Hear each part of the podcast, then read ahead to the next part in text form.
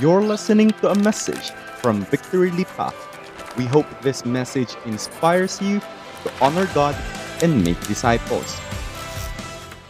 This series will run for four weeks na kung saan buong March, pag-uusapan natin tayo. Tayo-tayo lang to, ha? Okay. So, ano ba tong series na to at ano ang kinalaman nito sa buhay mo at sa buhay ko?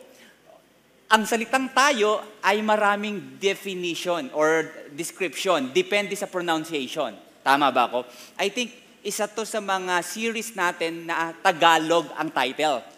So, ano-ano bang meaning ng tayo? Pag sinabi mong tayo is to stand. Tama? Or pag sinabi mong itayo is to build. Pero pag binago mo yung pronunciation, tayo, it means to be together. Ang galing, no? Ang daming meaning. So, ano ang series na to? As people of God, we need to understand that we can stand in the Word of God because as we do His work, naniniwala po kami na God will bless us together. Amen? That God will help us to grow together, but at the same time, to believe that as people of God, we can believe that God can move in our nation. May connection po ito sa ating pong bansa, especially ngayong season of election, season of pandemic, na we need to be together as people. Ang goal natin bilang simbahan is maniwala ka. That at that as people of God, we can believe that God can move in our nation. Sino sa inyo naniniwala ka na may pag-asa pa ang ating bansang Pilipinas? Tama? Tayo naniniwala. Pero sino sa inyo naniniwala ka na si Lord lang ang may kakayahan kumilos? Si Lord lang. It's not about, uh, or of course, we pray for our leaders. The Bible says, pray for our leaders. Pero as believer, ang priority mo at saka ang focus mo is to trust God that that God can that can God can restore a nation, a family, a church, and even you and me. Yun po ang goal ng series na to kasi very timely to because so many people today were depressed, were confused about what's happening.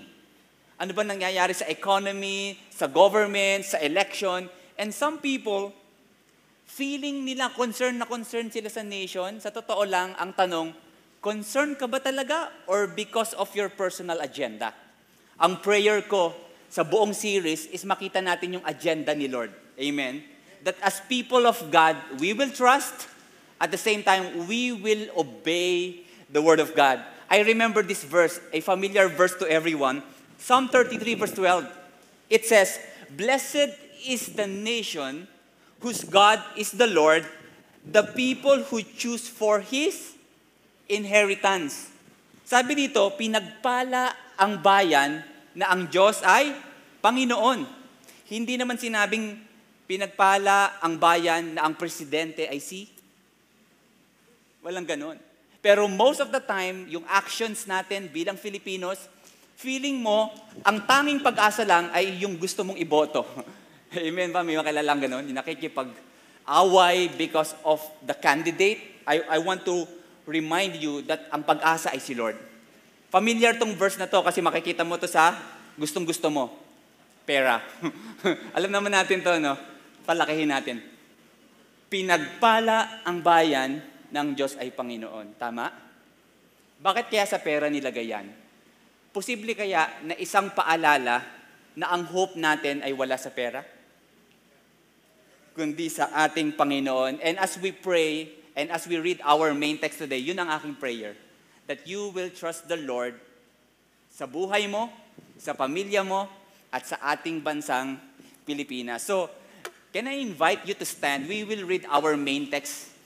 Very, very, ano to, in, we will read in Book of Haggai, chapter 1. So, tutulungan na lang ako ng IT to, to, in verse 1, nakalagay dito, In the second year of Darius the king, in the sixth month, on the first day of the month, the word of the Lord came by the hand of Haggai, the prophet, to, Jer- to Zerubbabel, the son of Shealtiel. Ang gaganda ng words, no? Governor of Judah. And to Joshua, the son of Jehozadak, the high priest. In verse 2, Thus says the Lord of hosts, These people say the time has not yet come to rebuild the house of the Lord. Then the word of the Lord came by the hand of Haggai the prophet. Is it, is it a time for you yourselves to dwell in your paneled houses while this house lies in ruins? Verse 5 Now therefore, thus says the Lord of hosts, consider your ways. You have sown much and harvested little. You eat, but you never have enough. You drink, but you never have your fill.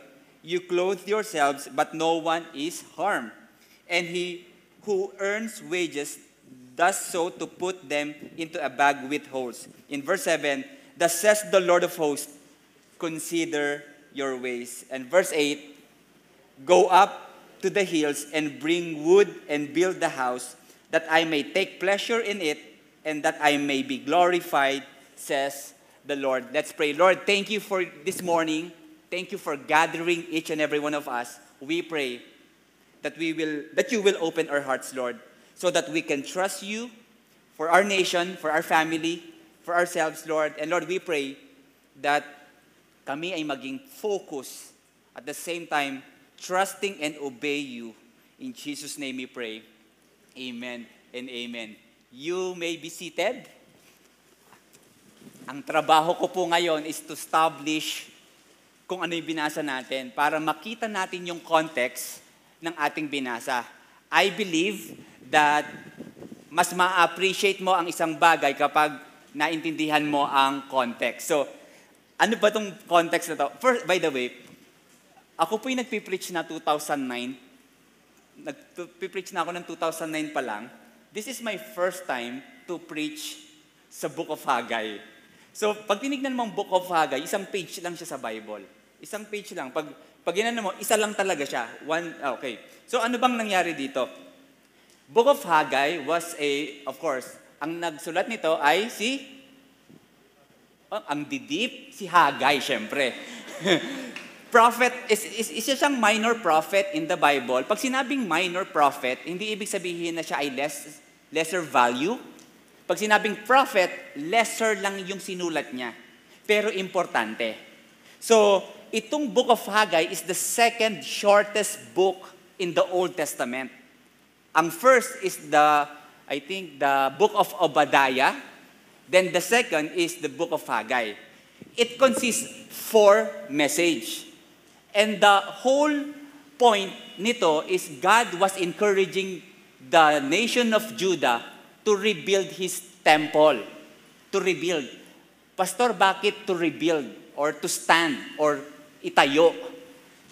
Because, mamaya ko sasabihin, bakit kailangan i-rebuild? So, so yun yung goal.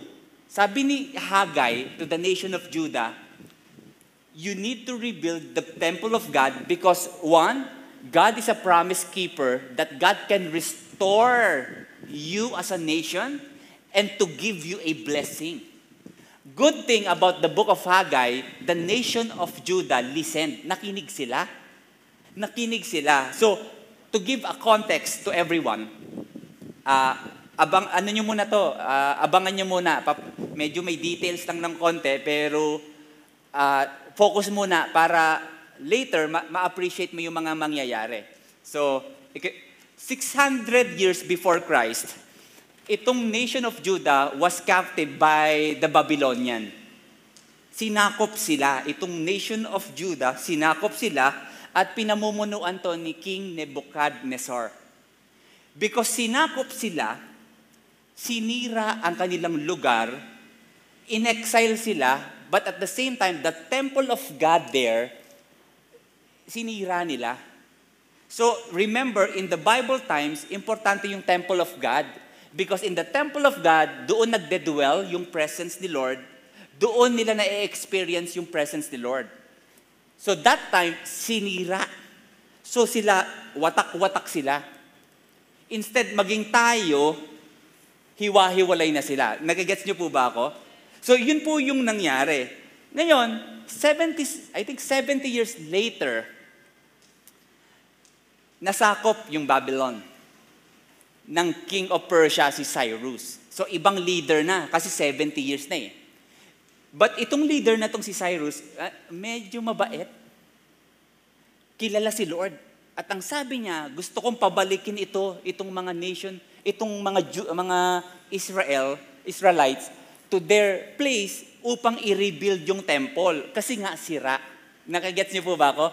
So, pero itong haring to, yung idea niya galing pa rin kay Lord.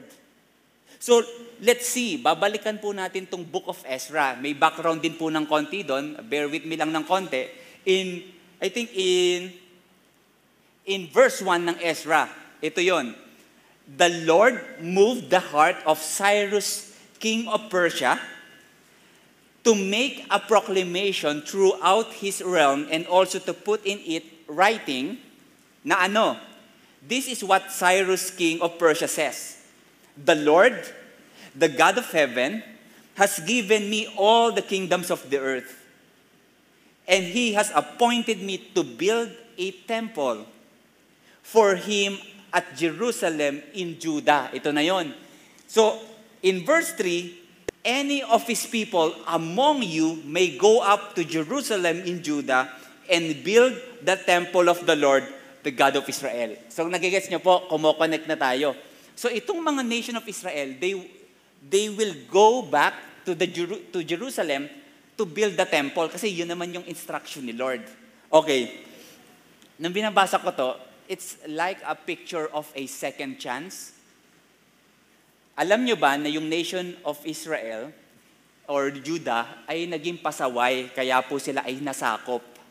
Pero at this time, binibigyan po sila ng second chance ng Panginoon. Pero, every second chance na binibigay ni Lord, may purpose yan. Tama ba ako? Question to all of you. Sino sa inyo, feel mo na sa buhay mo, nabigyan ka na ni Lord ng second chance? Taas ng kamay. Sino pa yung iba? Yung, pastor, yung ako, third chance, fourth chance. ako nga, hindi ko na mabilang yung chance eh. Tama ba ako? Ganon si Lord? Okay. Pero always remember, every time God, God is giving you second chance, may purpose yan. May gusto siyang ipagawa sa'yo. Maraming tao ngayon, paikot-ikot sa buhay kasi hihingi ng purpose, hihingi ng chance, kapag binigay, hindi naman gagawin. Kaya paikot-ikot sila. Tama? I want to challenge all of us today. If God gave you a second chance, don't waste it. Tanungin mo si Lord, ano ba yung purpose nito? Because itong nation of Judah, may second chance. Ang second chance nila is you need to go back to Jerusalem and to build the temple. At may purpose yon. Ang problem, ito, nung bumalik na sila, ito yung nararamdaman nila. Wala na sila masyadong interest. Take note, 70 years na yung nakalipas. Wala na silang gana. Maybe nakalimutan na nila si Lord. Kaya wala na po silang interest Or maybe, may iba silang iniisip. Pangalawa, na- nakakaramdam po sila ng discouragement. Kasi yung pag-build ng temple noon, may mga taong may ayaw. May mga, ang tawag doon, may mga nag, ano ngayon? Persecution. May mga naghihinder sa kanila. So, ito yung message ni Hagay. Dito pumasok si Hagay. Sinasabi ni Hagay, build the temple of the Lord. So this time, instead of judgment, by the way, may mga prophet na pag nagsasalita sa, sa nation, it's all about judgment. But this time, si Hagay nagsasalita so that meron tinatawag na self-examination. Parang may evaluation. Ito yung sitwasyon nyo. So you need to build the temple. So doon po ako mag start Ngayon, ang, ang haba ng intro, no? Kasi apat na weeks to. Pag hindi mo naintindihan yung intro, hindi mo alam next week, sa susunod na week at sa mga susunod pa. So, yun po yung intro nito. So, let's start in verse 1. Ito na. Ito na yung mga pangalan na pwede nyo ipangalan sa mga magiging anak nyo. In the second year of Darius the king, in the sixth month, on the first day of the month, the word of the Lord came by the hand of Haggai, the prophet to Zerubbabel, the son of Shealtiel, governor of Judah, and to Joshua, the son of Jehozadak, the high priest. Pause. Nag-nosebleed yung iba. Okay. This was the verse na, mapapansin mo na binasa ko to. Ito yung verse at story na may exact date. At this time, if you will look at in, in the modern calendar, ito ay August 29, I think 520 BC. Exact date. Totoong nangyari to. So who's the characters? Ang sino-sino to? Si Zerubbabel, the governor at that time. Si Joshua, the high priest. This is not, uh, hindi ito si Book of Joshua. Hindi ito yon. Ito yung high priest. Then si Prophet Haggai, and yung kausap niya, the nation of Judah. Gets? So anong nangyari? In verse 2, Thus says the Lord of hosts, These people say the time has not yet come to rebuild the house of the Lord. Back, ano tayo? Uh, background. Ang gusto ni Lord, go back and build the temple. Ang gusto ng mga tao, Lord, hindi pa time. Hindi pa importante. So mapapansin mo, this time, si Lord nag-declare ng statement, this is your situation. Sabi ng mga tao, hindi pa time to build the temple of God. So ano sinasabi dito? Hindi pa priority si Lord. Hindi pa. So, you know, sinabi niya, the people say the time has not yet come. Okay. So nakita dito yung problema ng mga tao. Let's talk about the people's problem. I know lahat tayo may problema, tama ba ako? Pero alam mo ba, ang isa sa pinaka-problema natin ay ang isang bagay na gustong ipagawa ni Lord pero hindi mo ginagawa. Tama? Minsan kasi may problema ka sa pera, may problema ka sa pamilya, or sa pag-ibig. Tingnan mo yung millennial na katabi mo. Hindi siya yon. Lahat tayo may problema, pero ang pinaka-problema natin ay yung priority. Na may pinapagawa pala si Lord, hindi natin ginagawa. So, what's hap- ano yung nangyari dito? In verse 3, it says, Then the Lord sent this message through the prophet Haggai, Why are you living in a luxurious houses while my house, the temple of God, lies in ruins? So this time, nagtanong si Lord ng rhetorical question. Ang rhetorical question is a question na kung saan hindi siya nagta, nag, humihingi ng sagot. Ang rhetorical question ay isang tanong na alam mo na yung sagot, meron ka lang gustong i-point.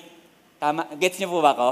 So alam niya na kung ano ang nasa puso ng mga to, pero this time, may ginawa si Lord na comparison. Kayo, busy-busy kayo, na gawin ang mga bahay nyo na luxurious, pero yung aking simbahan, giba pa rin hanggang ngayon. Gets niyo po ba yung picture? So, china-challenge ni Lord, ine-expose ni Lord na meron kayong priority na dapat gawin, hindi nyo ginagawa. Hindi nyo ginagawa. So, okay, background lang ha. Nung una pong panahon, kapag nagbibuild sila ng temple, they were inviting the presence of God to dwell. Okay? So, pag hindi mo binibuild yung temple, you are saying, hindi importante ang presence ni Lord. Hindi importante yan. So, ano yung point? Ito po yung, na, I think, ito yung inimpress sa akin ni Lord nung pinag-aaralan ko to. That I believe God is a God of order. Tama po ba ako? Si Lord organize. Amen. Kaya mapapansin mo, sa creation, sa creation, may day 1, day 2, day 3, day 4. Tama ba ako? May days, nakaschedule si Lord. Hindi ko alam kung may calendar siya that time, pero honestly, bilang isang Panginoon, He can create everything ng isang araw. Kaya niya yon, tama? Pero bakit may day one, day two? Because God is a God of order. Hindi niyo ba napansin, si Adam and Eve, inilagay sa garden instead sa forest? Kasi sa garden, organized yan. Nandito ang orchids, di ba? Nandito yung snake plants. Nandito yung snake na Judas, di ba? Parang si snake yung si Satanas, di ba? Organized yan. Ang forest hindi. Because God is a God of order. Even, tignan mo yung, yung, yung mukha mo. Tanggapin mo man o hindi, naka-order yan. Kahit anong kortin, buti nga yung ilong natin nakaganon. Imagine mo yung ilong mo nakaganyan. Eh di pag umulan, di ba, lunod ka. Umuulan nakaganyan. So, God is a God of order. Ba't ko sinasabi to? This is same thing with our lives. Yung buhay mo, may order yan. And number one dapat si Lord. Number one dapat si Lord. Remember this verse? Favorite verse. But seek first His kingdom and His righteousness. And everything will be given to you. Favorite verse mo yan because of the blessings. Pero this verse is about priority. Seek first. So what lesson that we can learn from here? Number one, putting God first is our priority. And this is my question to all of you. Kumusta ba ang buhay mo lately? Kagulo ba? Kumusta ang family mo? Kagulo ba yon? Yung finances mo, yung job, yung career mo, kumusta sila? Ito yung tanong ko. Posible kaya na kaya magulo ang buhay mo lately because hindi nakapatas ayon sa gusto ni Lord? Posible kaya na mas nauuna mo yung relationship mo sa tao kesa sa relationship mo kay Lord? Or, posible kaya na tuwing umaga, gumigising ka ng umaga at ang una mong iniisip, paano ka kikita ng pera? Nakaka-relate po ba? Ako lang po ba yung masama dito? Mukhang ako yung tinutukoy ko eh. Ako lang naman yung walang priority kay Lord eh. Pero I know, lahat tayo nakaka-relate, na may mga times na akala mo may mas priority kang iba kesa kay Lord. And guess what? Nagiging magulo. Why? Because God is a God of order. Amen. Another lesson is when we put God first, all other things fall into their proper places. Pag inuna mo si Lord, maaayos yung lahat. Maayos yan. I want to challenge you, unahin mo si Lord. Kaya ka nalilito minsan. Instead of trusting God first, you are trusting people. Okay lang naman magtiwala sa tao. Okay lang. Pero sana laging una, una si Lord. Si Lord. Kaya sabi niya, all other things. All other things, nung nabasa ko tong all other things, naalala ko yung check box. Nakakita na ba kayo nito? Napansin nyo yung others laging nasa... Eh, nakaka-relate ba? Yung lahat ng others nasa baba, pero may unang option 1, option 2, option 3. I hope na yung others mo wala sa taas. Nasa baba yan. Because pag nauna ang option 1 and that is God, lahat sunod-sunod na yan, okay ka na. Amen. Si, sino, pwede, pwede mong palakpakan si Lord, nahihiya pa tayo, no? Pwede niyo palakpakan si Lord.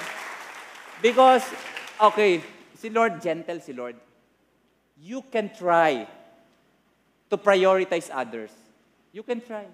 Mahal ka pa rin ni Lord. Pero may, hindi mo nagagawa yung purpose niya. Kaya mapapansin mo, parang walang nangyayari sa buhay ko. Another is this, prioritize your time with God. I want to honor all of you today. Sino sa inyo yung ang aga mo gumising para mag-register? Talagang nagmamadali ka. Naalala mo, wala ka palang wifi, di ba? so, pero I want to honor all of you. Making effort. Alam ni Lord sa puso mo kung sino ang priority. Hmm. And thank you po sa mga nasa online natin ngayon. Thank you for taking time to be with us. Marami pong salamat. So, I hope that we will have time with the Lord. May time ka pa ba mag-prayer o mag-pray? Sino sa inyo na-appreciate mong mag-worship kanina? Taas mo na kamay. Okay. O dahil dyan, segue tayo ng konti. This coming Thursday, meron po tayong night of worship. Gusto kitang makitang nandito. As one church, we... Oh, sa Thursday... Guys, sa Thursday pa. Excited? Excited, Yern? Sa Thursday po, ina-announce na namin because sa Wednesday, mag-o-open tayo ng registration kasi limited slot lang po tayo sa Thursday. Nandito po ang church because we believe the, the power of prayer at the same time worship. So this is the first time, I think, that we can gather again to worship the Lord sa Thursday night. Okay lang ba?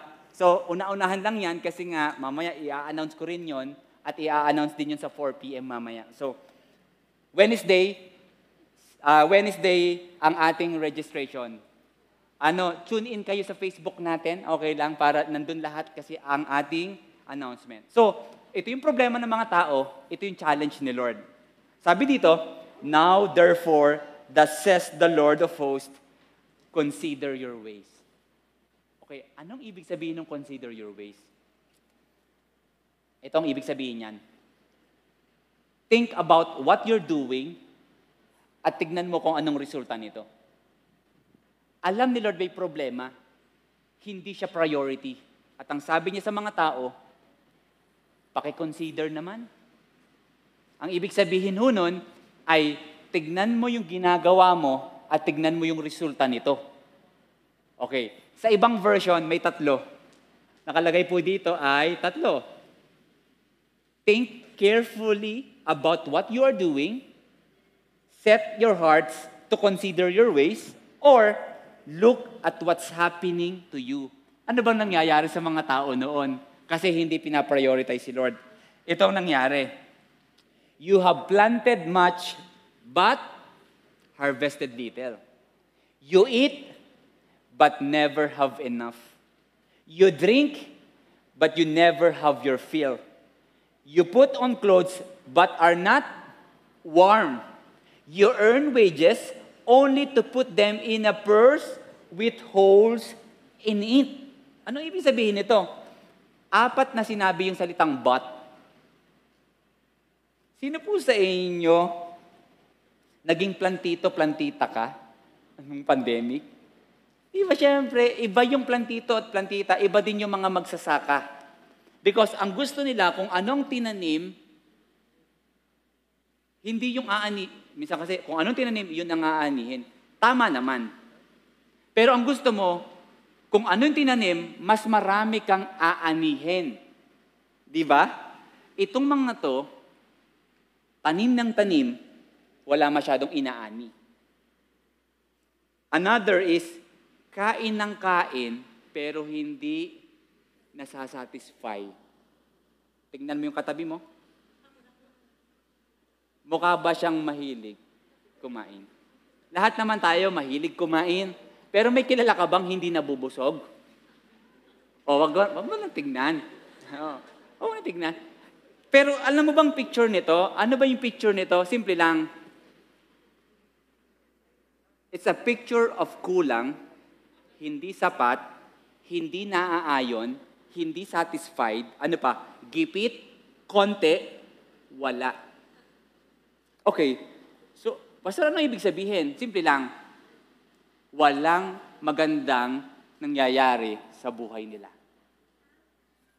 Alam nyo ba, ang ganda ng lesson nito, alam nyo ba, na kapag hindi mo ginagawa ang plano ng Panginoon sa buhay mo, walang masyadong nangyayari sa buhay mo. Naka-experience ka ba nung ganon? Yung lagi kang may struggle? Nagtatrabaho ka naman, pero wala kang ipon. Nag-iipon ka naman, nababawasan din. Napansin mo ba yon? Tapos, Parang ganun yun. May, may boyfriend ka naman, pero hindi ka masyadong masaya. Marami kang pera, pero insecure ka naman. So, hindi laging enough. Why? Because wala ang favor ng Panginoon. Favor is, minsan kasi we love money. Yes, importante ang money, pero ask for the favor of God. Because once you obey, favor will follow. Amen. Ganun talaga ang reality. Reality yon. So, so, ang heart ni Lord is, guys, binigyan ko kayo ng, binigyan ko kayo ng second chance to rebuild my temple. And now you're not doing it. There's a big problem. So in verse 7, again, inulit niya. Consider your ways. He mentioned twice. The first time, it's about, please consider. But sa second time, it requires action it requires action. Sabi niya dito, consider your ways. It's a command. It's a command. Anong command niya? Ito na. Go up to the hills and bring wood and build the house that I may take pleasure in it and that I may be glorified, says the Lord. Reminder to all of you, God wants to encourage us to obey. Everybody say to obey. Okay. Why? Not because of blessings. Maybe some of you, you're attending church because you're asking for blessings. Yes, pwede yon. Pero you're attending church because of the pleasure of the Lord and for the glory of God. Amen. Yun muna. And then after that, the blessing will follow. It's all about the Lord. It's not about us. Kaya I want to challenge you. You need to obey. Let's continue. You expected much, but see, it turned out to be little. Sabi dito, you expected much. Who among you are expecting kay Lord? Nag-expect ka kay Lord? Yes, you should expect because God is a generous God. Pero before you expect, you trust and obey. Trust and obey. Small things or big things. Sabi dito, you cannot expect big kay Lord if you're not prior- prioritizing God. Nakakahiya, di ba? Nag-try ka ng manghingi sa isang tao na hinihingan mo lang kapag may kailangan ka. May kilala kang ganun? O ganun ikaw yon? May kaibigan ka ba na mini-message ka lang because manghihiram? Tama? May ganun ka? Yung user-friendly? Friendly user? User-friendly? Yung parang, I want to challenge all of you. Even wala kang hinihingi kay Lord, you prioritize God. You trust the Lord and you obey the Lord. Okay na, ito na, malapit na tayo. Therefore, the heavens above you have withheld the dew, and the earth with withheld its produce, and I have called for a drought on the land and the hills. Because they're not priority, prioritizing God. Alam niyo yung El Nino? Hindi niyo alam. Drought, El Nino. For, foreigners? El Nino drought. So, that, that's the problem. Every time, every time you disobeyed God, may, I'm, I'm saying even we're sinful, God loves us, tama? Tama naman yon. While we were still sinners, Christ died for us. Pero as a believer, as a Christian, ang expectation ni Lord for you is to obey. Because in every obedience, there's a promise. In every sacrifice, there's a favor. So this time, wala. But, because of the message of Haggai, this is the people's response. In verse 12, then Zerubbabel, the son of Shealtiel, and Joshua, the son of Jehozadak, the high priest, with all the remnant of the people, obeyed the voice of the Lord their God. Ang galing, no? Nakalagay dito. All the remnant of the people obeyed the voice of the Lord. Take note. Let's go back to verse 1. Ang kausap ni Haggai, si Zerubbabel, yung governor, and si Joshua, the high priest. But in verse 12, all of the people obeyed the Lord. Kung galing, no? Posible kaya na kaya nag-obey yung mga tao because ang naunang mag-obey ay yung governor at saka yung high priest. Parang sinasabi nila, pag nag-obey ako, magkakasama tayo. Kaya po ang series natin is tayo. That we will obey together. And because of the, their obedience, ito na. Ito na yung blessing. Ito yung hinihintay mo, kaya ka nandito. the Lord's blessing.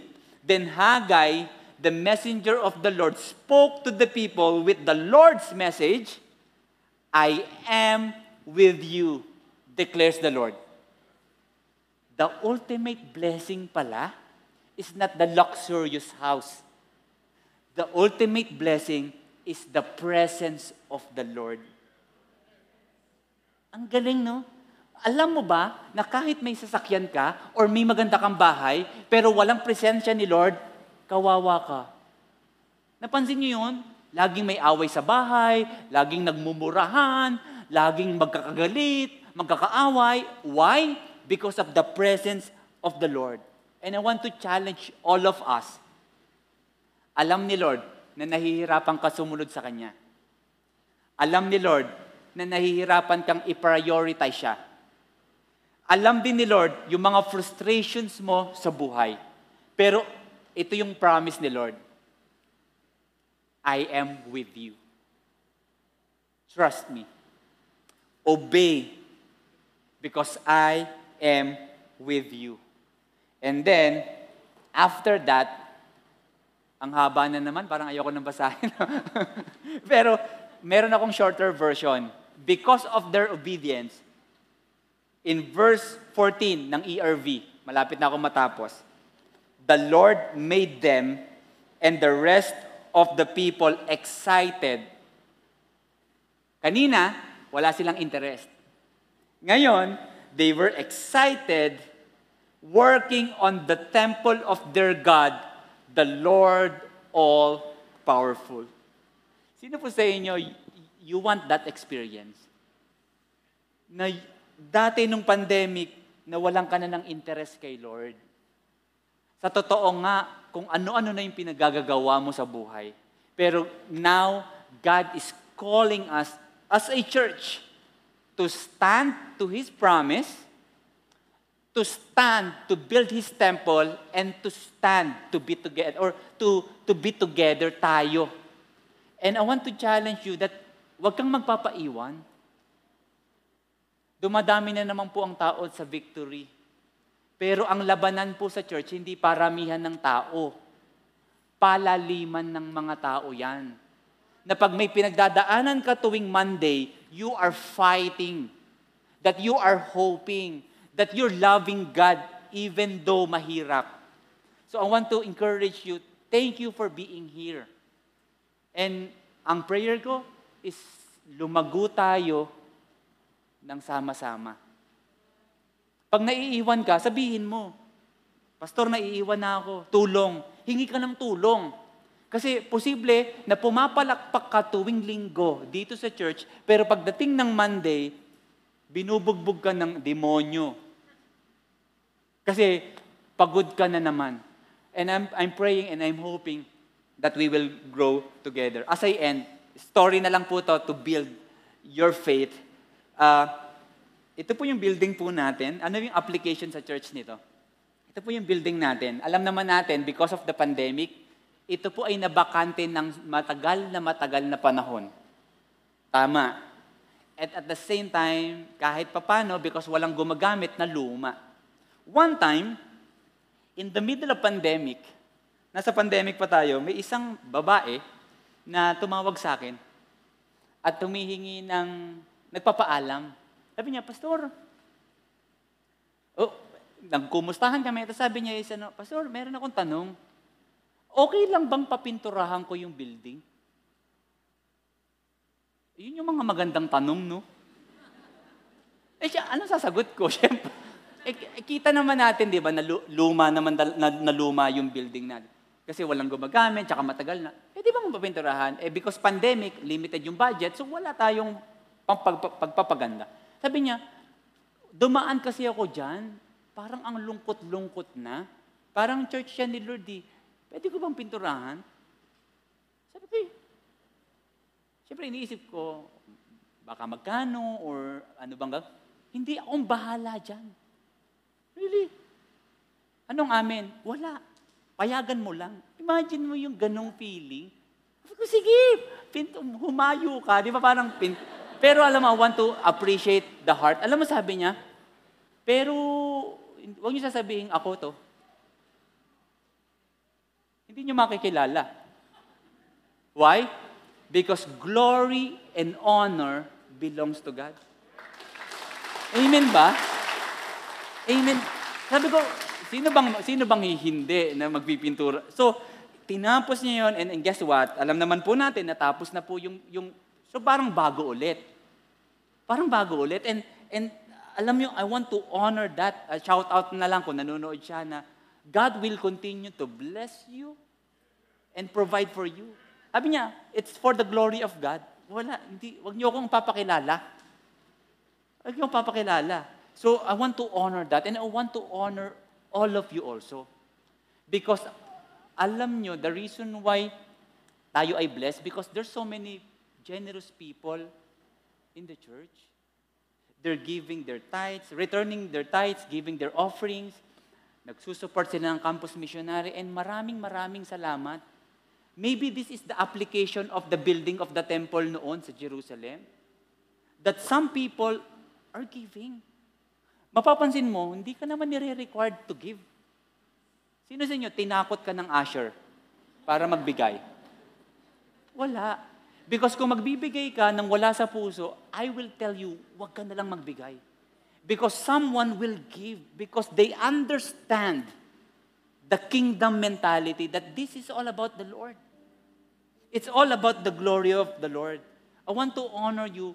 Maraming maraming salamat for trusting the Lord that God will move and advance His kingdom for the people. Itong simbahan na ginagawa natin ay hindi lang para sa atin. Para sa mga taong mga wala pang Panginoon. Yung kamag-anak mo na nangangailangan ng Panginoon. Yung asawa mo, yung anak mo, yung kabarkada mo, yung katrabaho mo, that is for the Lord. Para din sa kanila yon. And marami pong salamat. I want to tell you also one story. Si Pastor Don, of course, hindi si Pastor Don, pero si Pastor Don yung nag-picture niyan. Alam niyo ba na meron tayong foundation, real life foundation, na meron tayong 19 scholars na pinag-aaral, gagraduate na po yung isa. College, gagraduate na po yung isa. And may mga padating pa. And we're believing na mas marami pa po tayong mapapag-aral. And thank you for your generosity. Alam niyo rin po ba that in 10 nations, we are supporting 14 missionaries. I think may past missionary tayo or meron tayo isang missionary sa Ukraine. Umalis na siya, wala na siya doon, pero sinusuportahan din natin. By the way, may seven churches tayo sa Ukraine. And ang ginagawa nila ngayon is ina-accommodate nila yung mga natatakot kasi binobomba na sa Kiev, the capital Kiev yata yon. So, so yun yung ginagawa nila and thank you. Naniniwala po ako that God is building His temple.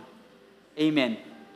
Pero, as I end, and I will pray, pero is this, lahat kasi nung sinabi ko is external, physical. Building, di ba? Mga taong tutulungan. Of course, importante talaga sila. Pero as a church, I want to read to you in Acts. The God who made the world and everything in it is the Lord of heaven and earth and does not live in temple built by human hands. Ang presensya ni Lord, wala na sa building natin. Wag niyong pipin, di ba? Wag niyong ayusin to because nandito yung temple ni Lord. Eh, hindi yun.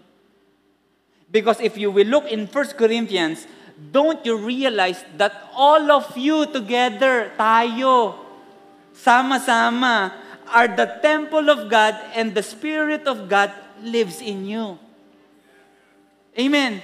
So as we build this physical building, sige, you can clap your hands.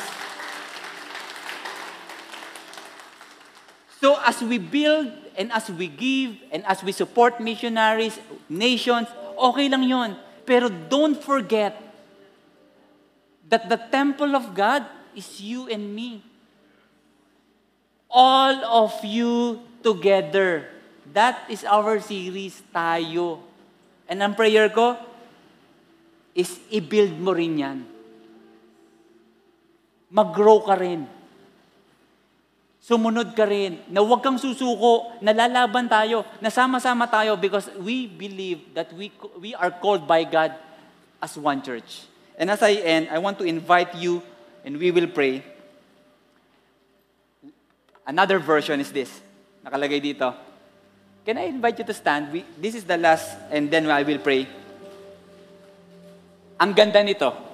Sabi dito, Do you not know and understand that you, the church, ikaw at ako, are the temple of God and that the Spirit of God dwells permanently. May pinagdadaanan ka o wala, nasa iyo ang presensya ni Lord. Gusto mong sumuko o gusto mong lumaban, the presence of God is with you. Pero ang sabi dito, and that the Spirit of God dwells permanently in you,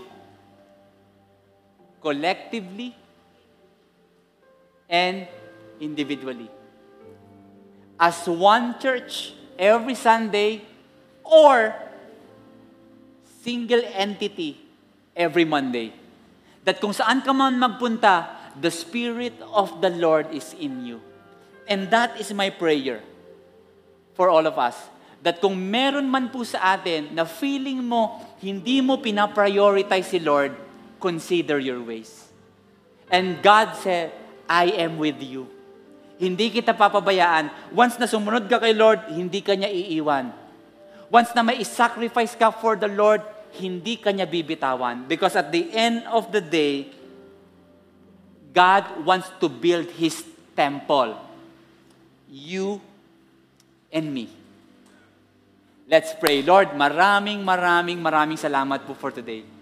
Thank you for reminding us of your calling as a church that we will continue to stand in your word at the same time to trust and obey you. And Lord, we repent. Maraming times, we are, we're neglecting you, hindi ka namin priority. May mga times na we're doubting and we are hopeless, Lord, because of our situation. But Lord, today, thank you for reminding us that you are with us, Lord. That your Spirit dwells in all of us. And Lord, today, give us the heart to obey and to trust you. Lord, maraming marami pong salamat as we continue to build your temple, Lord. We know that you will take care of us. You, you said in your word that if we will seek you first, seek you first, your kingdom and your righteousness, everything will be added unto us. And Lord, we pray that you will continue to help us to grow and to mature in this life called Christianity. Lord, marami pong salamat. Thank you for this church. Thank you to each and every one of us. In Jesus' name we pray. And everybody say, Amen and Amen.